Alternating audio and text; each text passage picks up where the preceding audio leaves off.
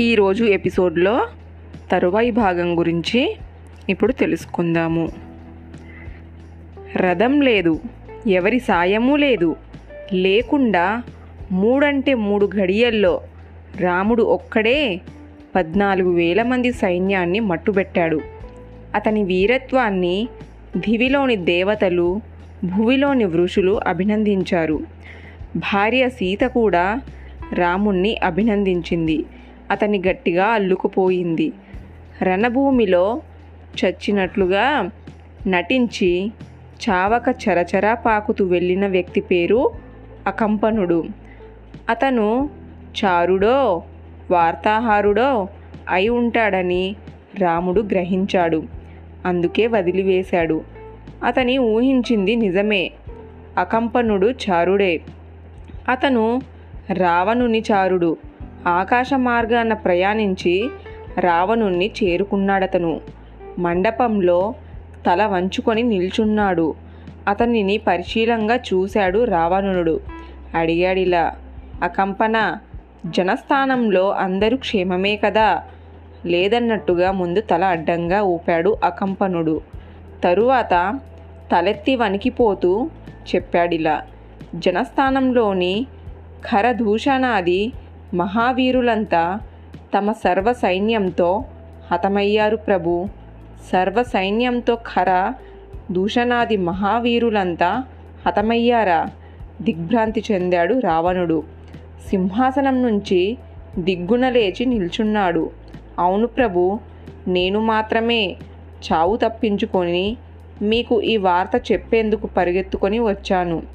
ఎవడు? ఎవడు నాకు ఇష్టమైన జనస్థానాన్ని ఆక్రమించినవాడు. ఇంద్రవరణుల యమ కుబేరుల ఎవరు? యుద్ధాన్ని ప్రకటించింది ఎవరు? వణికిపోతున్నాడు అకంపనుడు. చెప్పడానికి అతనికి నోరు రావడం లేదు. చెప్పు ఎవడు?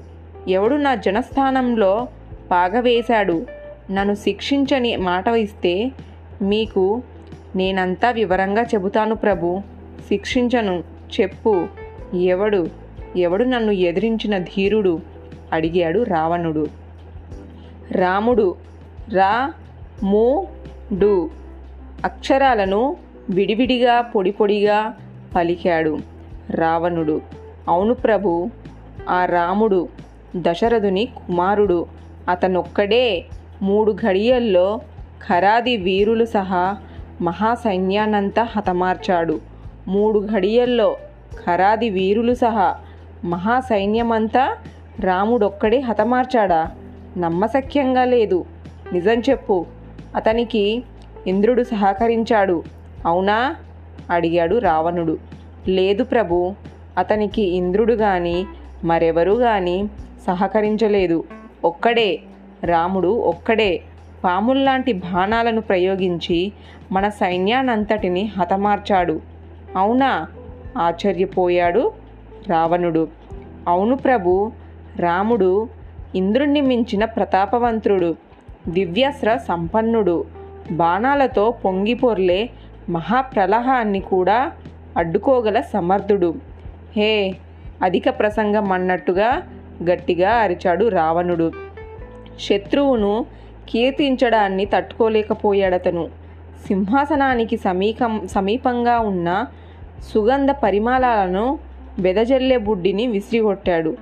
నిప్పులు చిమ్ముకుంటూ ఆ బుడ్డి అంతా ఎత్తు నుంచి నేలరాలింది.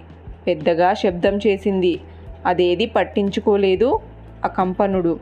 తనకు తెలిసింది చెప్పక తప్పదన్నట్టుగా చెప్పుకొని పోతున్నాడు. రామునికి ఈ లోకంలో సాటి లేరు ప్రభు. ఆ శూరుడు గాలిని బంధించగలడు. రోదసిని కూల్చగలడు. అతనికి ఓ తమ్ముడు ఉన్నాడు. పేరు లక్ష్మణుడు. అగ్నికి వాయువుల రాముడికి అతను తోడు నీడ. అయితే ఆ లక్ష్మణుని సాయం కూడా లేకుండా ఒక్కడే రాముడొక్కడే మన జనస్థానాన్ని ధ్వంసం చేశాడు. వాడి అంతు చూస్తాను.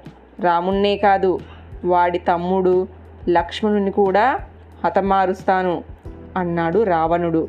భుజాన వేలాడుతున్న పటగ్రాన్ని చేతికి అందుకున్నాడు. రేపే జనస్థానానికి నా ప్రయాణము. రాముణ్ణి అంతమొందించాకే నేను మళ్ళీ వెనక్కి రావడం. అసాధ్యం ప్రభు రాముణ్ణి మీరు మీరే కాదు. ఈ భూలోకంలో ఎవరూ ఎదిరించలేరు. ఏం కూసావ్ నీచుడా? అన్నాడు రావణుడు. అంటూనే అకంపణ్ణి కంఠాన్ని రెండు చేతులుగా గట్టిగా పట్టుకున్నాడు. ప్రభు ప్రభు అని బతిమిలాడుతున్న వినక పిసికి అతన్ని దూరంగా విసిరేశాడు.